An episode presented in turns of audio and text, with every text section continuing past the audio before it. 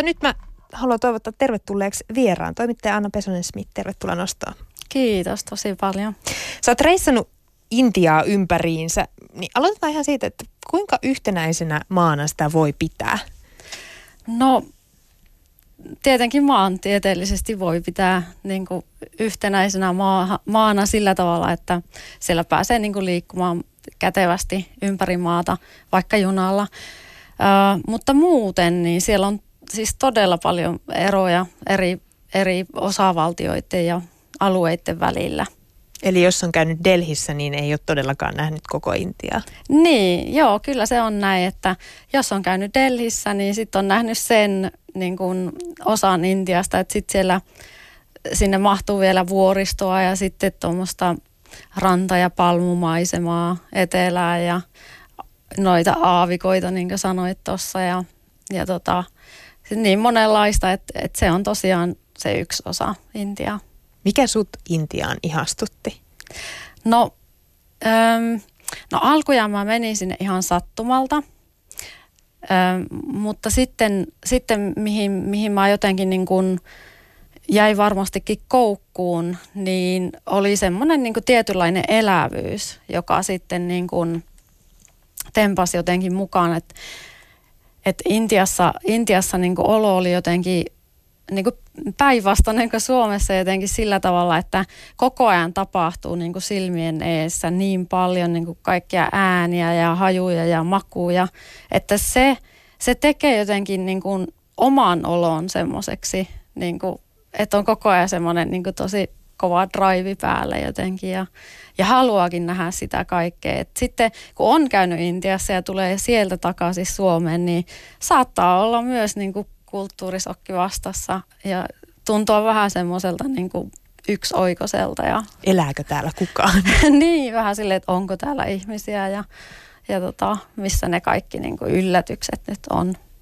No ehkä mulle semmoinen ensimmäinen mielikuva, mikä Intiasta tulee, on ne junat, jotka on ahdettu täyteen ihmisiä. Mä mietin, että kuinka moni sieltä oikeasti tippuu, kun ne saattaa pitää yhdellä kädellä. Ainakin niissä mm, uutiskuvissa, mitä mä oon nähnyt kiinni jostain kapeasta junan pylväästä. Mutta millaista niissä on matkustaa? Sä oot kuitenkin päässyt kokemaan tuo elämyksen. Joo, no siis joo, ne uutiskuvat on, on kyllä ihan totta, että siellä matkustetaan ihan katoille ja sitten niissä junissa on semmoiset väliköt, joissa on niin tavallaan suoraan ulos, ulosmeno, niin siellä roikutaan ihan sillä estoitta, että välillä tuntuu siltä, että eikö ihmiset niin pelkää tavallaan kuolemaa siellä tai, tai mitä, mutta siellä jotenkin ollaan niin rennosti ja tietenkin sekin, että niitä ihmisiä on vaan siis niin paljon, että, että niitä riittää joka paikassa.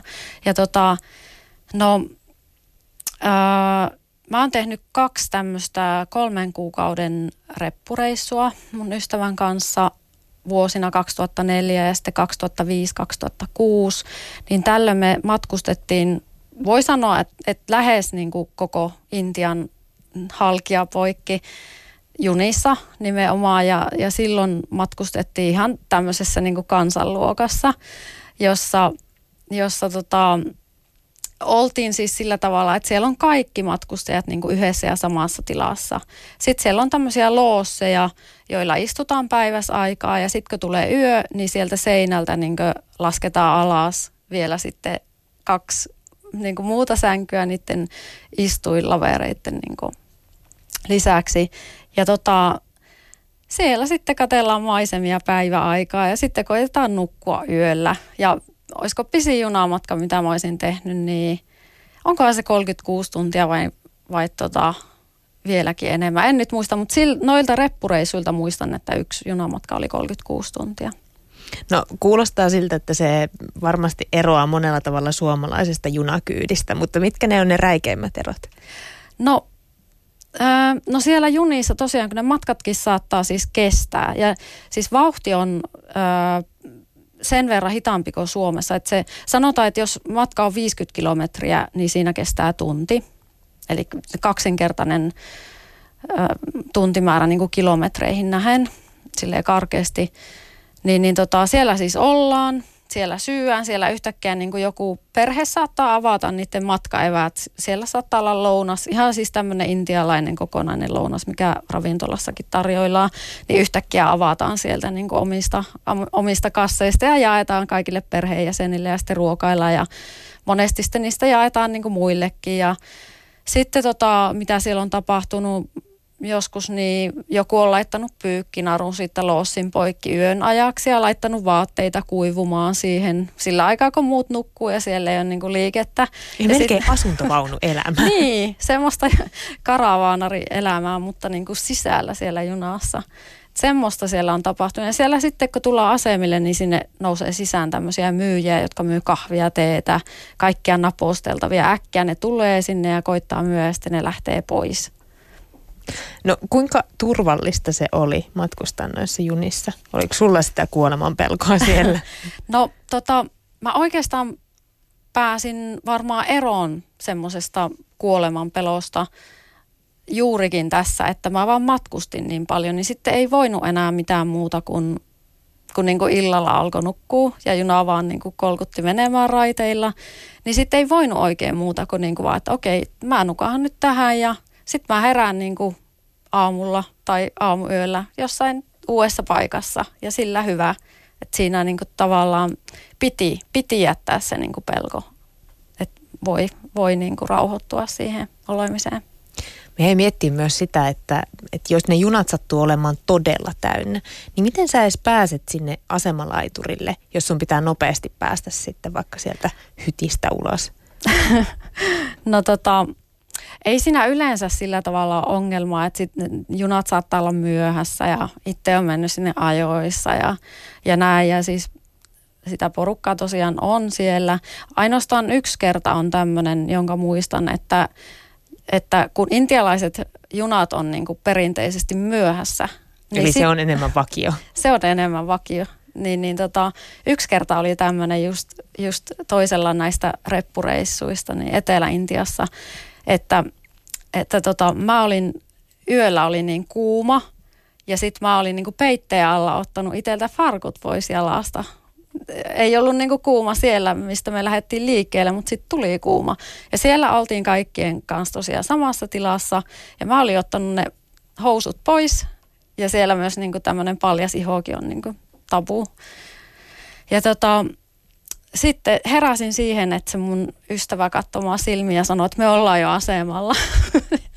ja sitten se oli semmoinen ainut, jonka muistaa, että silloin piti niin kuin miettiä, että miten mä pääsen ulos täältä. Ja vieläpä sillä, että mä en niin kuin hirveästi paljasta nyt niin kuin paljasta pintaa. Sitten vaan niin kuin tärisemmin käsin napitin housuja peito alla ja ja tota, heittelin, siellä on avonaiset siis ikkunat, niin kuin kalterit niissä, niin sieltä välistä vaan kaikkia kamoja sinne asemalaiturille ja sitten itse perässä ihan siis pöllämystyneenä, että jahas, no niin nyt ollaan taas uudessa paikassa. Mitä siinä olisi voinut käydä, jos sä olisit ilman housuja luikahtanut? Olisiko se ollut vain jotenkin sellainen yleinen häpeä tilanne vai, vai olis, olisiko siitä voinut saada vaikka sakot? No en tiedä, olisiko, olisiko sakkoja saanut, että tota, mulla oli sellainen tunika päällä, missä oli kyllä halkio, halkio niin kuin sivussa. Ja poliiseja tuskin olisi ehtinyt mistään tulla si- si- niihin, että tuskin sakkoja olisi saanut. Varmasti olisi herättänyt ihmetystä. En, en osaa muuta niin spekuloida. Mulle jäi vahvasti mieleen äh, sun kirjassa Matkalla Bollywoodiin, kun sä kuvailit sun ensimmäistä reissua ja sitä, sitä tunnetta siitä, että kuolema tuli lähelle. Mm. Mitä se käytännössä tarkoitti?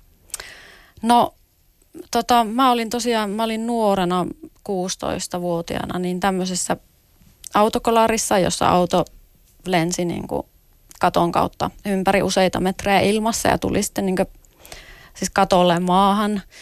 Ja tota, auto meni lunastukseen ja siinä nyt olisi voinut käydä sillä tavalla huonosti, että kun oli turvavyö, niin sitten siitä jäi niin kuin, roikkumaan ylös alas ja ja näin, että siinä ei sitten niin kuin, tavallaan selvisi säikähyksellä siitä, mutta jotenkin siinä se tietoisuus niin kuin muuttu, että mitä vaan voi tapahtua, milloin vaan.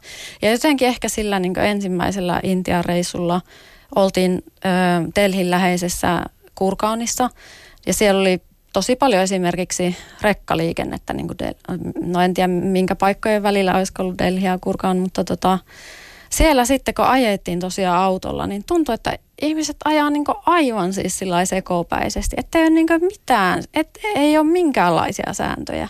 Ei edes tajunnut sitä, että minkä niin puoleinen liikenne on, koska siellä vaan niin mentiin.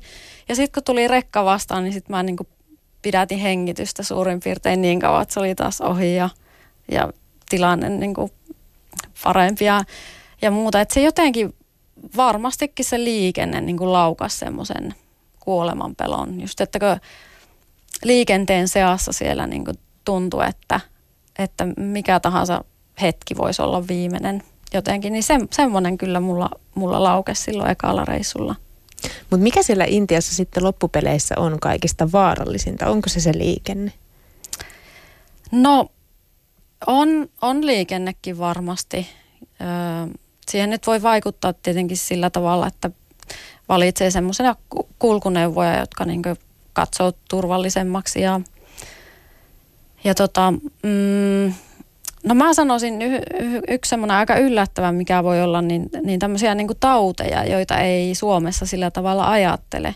Niin semmoiset voi yllättää, että jostain aika, aika niin pieneltä tuntuvasta asiasta voi niin kehkeytyä jotenkin aika isokin, niin kuin joku tulehus tai tämmöinen, ihan jostain tulee kuume ja sitten yhtäkkiä se onkin joku niin kuin massiivinen tauti, jonka niin kuin olemassaolostakaan ei ole tiennyt. Et musta tuntuu, että et sillä se voi niin kuin yllättää, tai se on ainakin yllättänyt mut. Ja tota, sitten tietenkin, mikä nyt viime aikoina ja on oikeastaan sillä aina ollut, että mihin voi vähän niin varautua, niin on siis semmoinen naisena, niin, niin semmoinen niin kuin häirintä tai huomio tai, tai ahdistelu. Ja sitä on tietenkin siis ihan niin monen eri tasosta kuin on Suomessakin.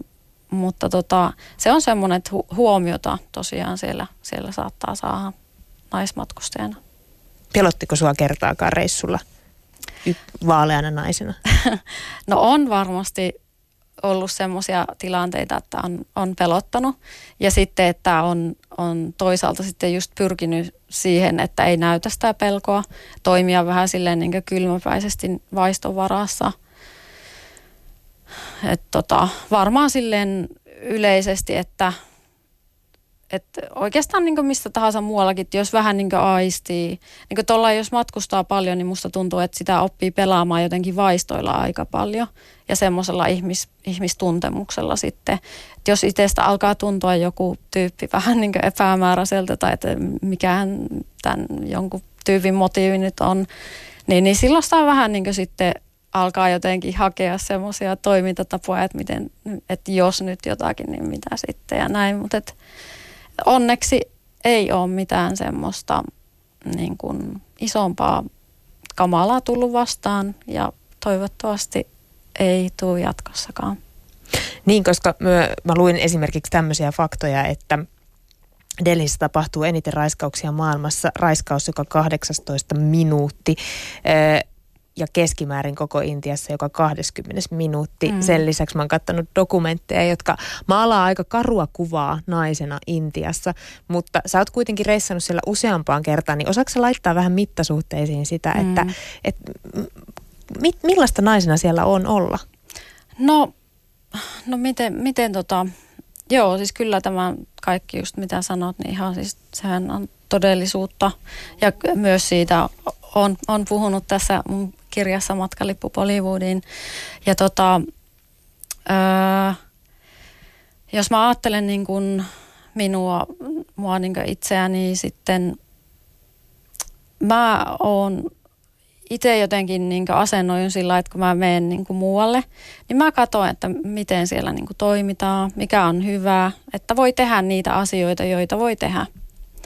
Et mä en niin kuin mene niin muualle muuttamaan niitä muita, vaan mä niin jotenkin... Provosoimaan. Niin, mä en sillä ja mä en usko siihen, että muutos tapahtuu niin kuin sillä, että mä astun tähän yhteen niin kuin pussiin nyt pikineissä vaikka tai, tai näin. Että mä uskon, niin kuin, että, että on parempi olla vähän niin kuin silleen kompromisseilla ja silleen kunnioittaa ja oikeastaan niin kuin, toimia sillä tavoin, kun ihmiset on tottunut. Niin silloin sä et niin kuin, lähtökohtaisesti niin kuin just provosoi. Ja, tota, ja sitten kun tullaan niin juttuun ja jos on sitten mahdollisuuksia, niin sitten voi, voi niin tavallaan tuo enemmän esille niin kaikkia omia ajatuksia ja, ja, tota, ja toki voi sitä, sitäkin niin sitten makustella, että, että joissakin paikoissa Intiassa pukeutuminen on konservatiivisempaa. Jossakin voi, voi tota rennommin pukeutua, että vaikka hameeseen ja toppiin. No Kouassa nyt ainakin, kun siellä on niin paljon turisteja. Mutta aina katsoo vähän sen mukaan, että missä ollaan. Ja, ja tota, tosiaan niin mä asuin Kolkatassa kaksi vuotta ja kävin yliopistolla, niin, niin, niin tota, mä niin pukeutuin samalla kuin muutkin yliopisto-opiskelijat siellä. Että vaikka joku tunika ja housut ja huivi ja tämän tyyppisesti, niin sitten kun mä menin tämän näköisenä sitten johonkin julkiseen kulkuneuvoon, niin ei mun mielestä ainakaan sitten, kun se oli asunut jonkun aikaa, niin ei sitten ihmiset silleen kiinnittänyt enää suuremmin niin huomiota. Ja, tai sitten siihen ei itse kiinnittänyt enää huomiota jomminkummin. Sä teit harjoittelujakson erityisesti vähäosaisia lapsia ja naisia auttavassa järjestössä. Mitä se tarkoittaa olla Intiassa vähäosainen? Joo, tota, no se lähtee siitä, että ei ole käytössä puhasta vettä, puhasta juomavettä. Että siellä, siellä se vähäosaisuus on niin, kuin, niin paljon erilaisempaa kuin Suomessa esimerkiksi. Että jos ajatellaan vaikka, että kaikkein köyhimmät, että jos olisikin sitä vettä jostain, niin sitten ei välttämättä ole polttopuita ja niin kuin tulta sitten ja materiaalia niin kuin kiehuttaa sitä vettä sillä että se olisi terveellistä. Sitten voi olla se dilemma, että annanko vaikka lapselle tämmöistä bakteerista vettä ja sitten sille lapselle tulee joku tauti. Vai sitten jotenkin, että käyttäisinkö nämä ihan viimeiset rahanrippeet niin johonkin polttopuihin ja kiehuttaisinko tämän veen. Että ne dilemmat voi olla niin tosta lähtien, niin kuin mitä ei ehkä Suomessa sillä tavalla ajattele. Niin ja sitten kun ajattelee sitä, että siellä on myös aika kuuma ja lämmin mm. joillakin alueilla varsinkin, niin sitä Joo. vettä varmaan tarvii ja nesteytystä. Joo, ehdottomasti, että siellä kyllä on itsekin ollut silloin ekalla reissulla, niin siellä oli lämpö jossain 40 niin kuin joka ainoa päivä. Ja kyllä se on näin, että siellä sitten kun on jotakin sesonkeja tai tämmöisiä niin aaltoja, kuumuusaalto tai monsuuni, niin niinä aikoina sitten kuolee ihmisiä ihan vaan sen takia, että asutaan kadulla. Ja sitten ne niin kuin, tavallaan ilmasto-olosuhteet niin kuin raatelee sitten niin kovasti. Niin, monsuuneista puhutaan aika vähän täällä länsimaissa. Mikälaisia ne on, kun se iskee sinne Intiaan? No se on semmoinen, tota, sitä monsuunia romantisoidaan intialaisissa elokuvissa. Ihanat niin kuin ne ensisateen niin kuin se vesi, mikä tulee taivaalta, kun on ollut kuivaa ja kauhean lämmintä.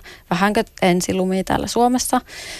Mutta tota, sit, sitten kun on monsuunikausi, niin voi, voi olla, että sataa joka päivä. Ja se sade voi olla tosi rankkaa.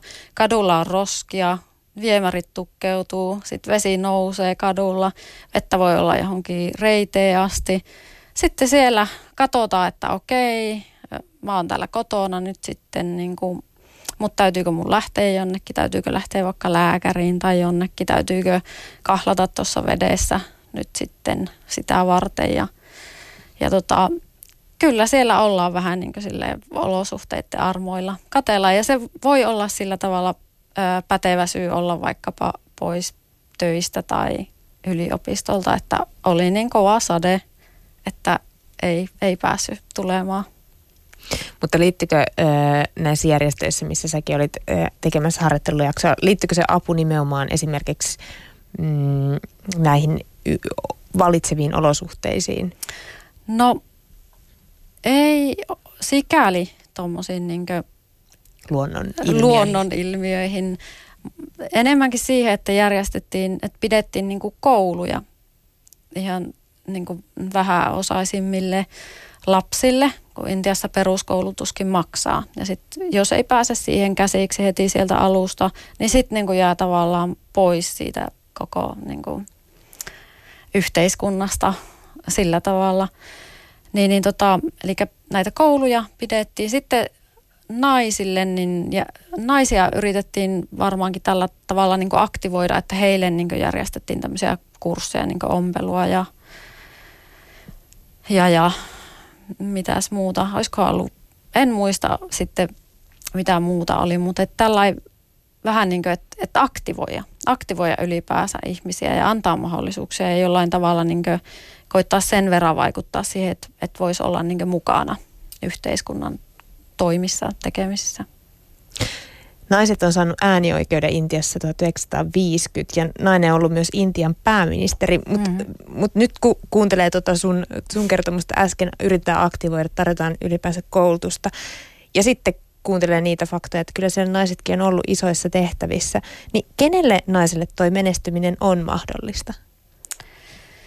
No, ekana tulee mieleen tieten, tietenkin, että, että tota, jos on niin kuin valmiiksi sillä tavalla hyväosaisesta suvusta, niin sitten voi olla helpompaa.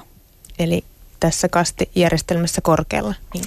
No joo, tota, jos on niin sille hyvä asema taloudellisesti, jos on vaikka, vaikka tota, omat vanhemmat ollut paremmissa tämmöisissä yhteiskunnan asemissa. Tämmöiset, kyllä sitten, niin kuin, ja nyt jos katsoo vaikka elokuvamaailmaa tai politiikkaa, niin siellä on tämmöisiä niin sukuja, joissa sitten tulee myös naisia niin tämmöisiin yhteiskunnan näkyviin tehtäviin ja, ja sitten toisaalta niin valkokankaalle. Et se on helpompaa. Et kyllähän siellä siis on, ähm, tulee sillä tavalla niin poikkeuksia löytyy aina, että voi ponnistaa, mutta kyllä se aika kovan työn takana voi olla tai jonkun sattuman sitten. Ettei pidä vaan tuudittautua siihen, että on ollut ja kyllä se. Se vallitsisi sellainen kulttuuri, että naisetkin helposti pääsisi. Se niin, ei pidä joo. Ja varmasti kaikki joutuu tekemään töitä sillä tavalla, että tai siis ne, joilla ei ole ihan silleen, jotka ei ole ihan syntynyt kultalusikka suussa, niin kyllä varmasti niin kuin muuten joutuu tekemään töitä ja kilpailua on kovasti. Jälleen varmaan just sen niin kuin väkimääränkin takia. Nostossa on vieraana toimittaja ja valokuvaaja Anna Pesonen-Smith, joka on kirjoittanut kirjan Matkalippu Bollywoodiin. Sä oot myös opiskellut elokuva-alaa Intiassa. Puhutaan nyt siitä Bollywoodista. Tuo Intian hindikielinen elokuvateollisuus täytti 100 vuotta 2012 jo muutama vuosi sitten. Mutta kuinka samanlaisena elokuvat on pysynyt vuosien aikana? No, hmm, hyvä kysymys. Tota, kyllä niissä sanoisin, niin kuin, että rakenteellisesti niin aika samana, mutta kyllä nyt jos katsotaan 2000-lukua tai kaksi, sanotaan nyt viimeistä kymmentä vuotta esimerkiksi, niin kyllä siellä on tullut tosi paljon semmoista variaatiota. Mitä se tarkoittaa? No erilaisia, erilaisia juonia, hyvin tota, mielenkiintoisia. Ja tota, mm, joistain elokuvista voi olla nyt jätetty pois tämmöisiä tanssijaksoja, että ne ei sitten suoranaisesti enää niin ole, ole tota, tässä niin melodraaman muodossa tai tyylissä. Ähm. Se selkeästi on ollut joku iso juttu.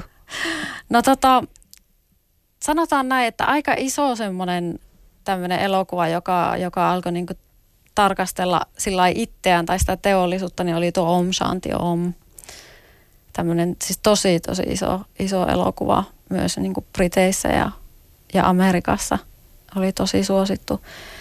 Niin, niin tota, siinä jotenkin sillain niin kuin peilataan sitä teollisuutta niin kuin itteekin ja vähän jotenkin se itse refleks, refle, reflektiivisyys on ollut yksi semmoinen niin jotenkin teema.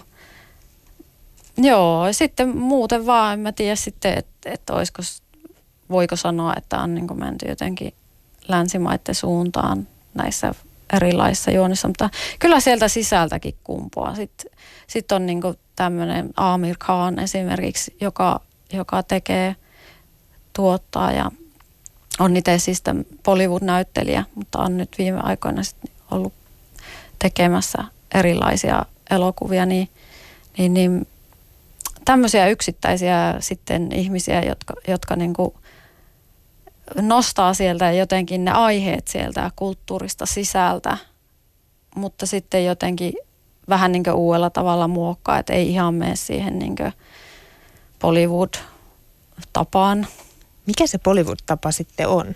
No Bollywoodista kun puhutaan, niin, niin äh, viitataan tämmöisen tosi niin kuin, tämmöiseen niin kuin gloriaa ja säihkeeseen ja kiiltoon ja, ja niin kuin ja varmaan siihen niin, tanssiin myös. Joo, tanssiin. Kaikki on niin mahtavaa ja, ja siis jotenkin siis liioteltua ja semmoista, että se mm, Intiassa, niin kuin Intian sisällä, niin se Bollywood on tosiaan, se on vaan niin kuin jäävuoren huippu, mutta sitten toisaalta muualla maailmassa, niin Intian niin elokuvamaailma tunnetaan siitä jäävuoren huipusta. Ja tota, onko se sitten hyvä vai huono asia, en tiedä. Intian elokuvateollisuus saa tietenkin sillä niin huomiota, mutta sitten olisi hyvä tiedostaa myös se, että siellä on niin, niin, niin paljon niin erilaista elokuvan tekemistä. Eli sieltä löytyy myös taideelokuvaa. Joo, se on oikeastaan se, joka on niin historiallisesti ehkä tunnetuinta, koska, koska tota, just tuonne Kolkataan liittyy, liittyy tuo bengalinkielinen taideelokuva. Ja siellä on Satyai Trey, on Suomessakin niin tunnettu ja hänen elokuvia on esitetty. Ää, niin, niin Satyai Trey on varmasti niin kuin kaikkein aikojen tunnetuin indialaiselokuvaohjaaja. Mutta miksi se on niin, että vaikka Intiasta kumpuaa ihan järjetön määrä niitä elokuvia, niin esimerkiksi Suomen elokuvateattereissa niin aika kauan saa etsiä, että sä löydät, milloin saattaisi intialaisen elokuvan törmätä. Joo, se on totta. Mäkin aina seuraan ja sitten mä menen innoissaan katsomaan, kun joskus jotakin näytetään. Tota, mm, Ainakaan se ei ole siitä määrästä kiinni. Ei, ei ole siitä määrästä kiinni. Tota, No yksi syy voi olla se, että se intialaisen tekemisen tapa on kuitenkin vielä tänäkin päivänä ää, niin tuntematonta niin kuin suomalaisille ihmisille, että ei ole sitä kysyntää sitten niin kuin yhtä paljon kuin amerikkalaiselle elokuvalle. Ja toinen syy voi olla tämmöinen, joka on ollut, että suomalaisten niin kuin elokuvan tuojien niin pitäisi olla aika aktiivisia, jos ne haluaa tuoda sitä elokuvaa Intiasta. Ei välttämättä enää niin kuin just nyt, mutta kun mennään vuosia taaksepäin, niin voi olla, että on aika paljon niin kuin tarvinnut panostaa siihen ja tämmöiset yksittäiset aktiiviset henkilöt niin kuin Suomessa on ollut tämmöisiä, jotka on tuonut niitä elokuvia vaikka Espoosineen tai Rakkautta ja anarkia festivaalille. No, millaiset teemat intialaisissa elokuvissa sitten pyörii? Voiko sitä mitenkään yhtenäistää? No voi varmasti siis, jos puhutaan tämmöisistä Bollywood-tarinoista, niin ne on varmasti aika monesti menee niin jotenkin semmoisen niin kaavan, että on, on joku nainen ja mies, jotka rakastuu ja sitten ne ei jotenkin voi saada toisia ja sitten ne lopussa saa toiset. Että tämmöinen voi olla vaikka semmoinen tavallinen juoni. Mutta sitten, sitten tota, se juttu niin kuin intialaisille on, että miten se on kerrottu se tarina. Eli tosi paljon niin kuin erilaisia tunteita ja, ja niin kuin elämyksiä. Että sitten kun menee sinne elokuviin, niin on vähän niin kuin vuoristoradassa siellä, siis tunteiden vuoristoradassa ja elää siinä mukana. Sitten että se intialainen elokuva on niin kuin tämmöinen tunnekokemus. Eli ei niinkään mennä ne tapahtumat tai tekemiset edellä, vaan nimenomaan, että miltä siitä ihmisestä tuntuu siinä joo, elokuvassa. Joo, näin, näin mä oon niin kuin ajatellut sen. Öö, no, mitä sä suosittelit sitten Anna Pesonen-Smith? Mitä elokuvia kannattaisi katsoa, jos haluaa tutustua vähän intialaiseen kulttuuriin ja elokuvakulttuuriin ennen kaikkea? Mm-hmm. Joo, no nyt jos ajattelee viimeaikaisia, tämmöinen helppo lähestyttävä, joka on ollut ihan Suomen elokuvateatterissakin, on The Lunchbox. Siinä on yksi mun lempinäyttelijä Irfan Khan. Sitten äh, nyt hiljattain katoin ähm, Amir Khan oli näyttelemässä pääosassa tämmöinen Dangal, jos nyt oikein muistan, löytyy Netflixistä mainosta tässä. Ja tota, mitäs, mitäs sitten... Onko ne sitten perinteisiä tämmöisiä intialaisia mm. elokuvia? Vai onko niissä joku twisti? No, no tavallaan, tavallaan niin sille semmoisia nykyaikaisen perinteisiä. Että ei mitään niin kuin kauhean erilaisia. Mutta nämä ei ole toisaalta semmoisia, että jossa niin kuin tanssi ja laulu olisi nyt niin kuin pääosassa, mutta tämmöisiä kiinnostavia, joista sitten kyllä tulee esille sitä intialaista kulttuuria. Sopivissa määrin. Joo. Hei, kiitos Anna Pesonen-Smith, että pääsit nostoon vieraaksi. Kiinnostavaa oli tämäkin pienen pieni raapasu, mitä päästiin intialaiseen kulttuuriin ja myös elokuvamaailmaan. Kiitos, että sain olla täällä.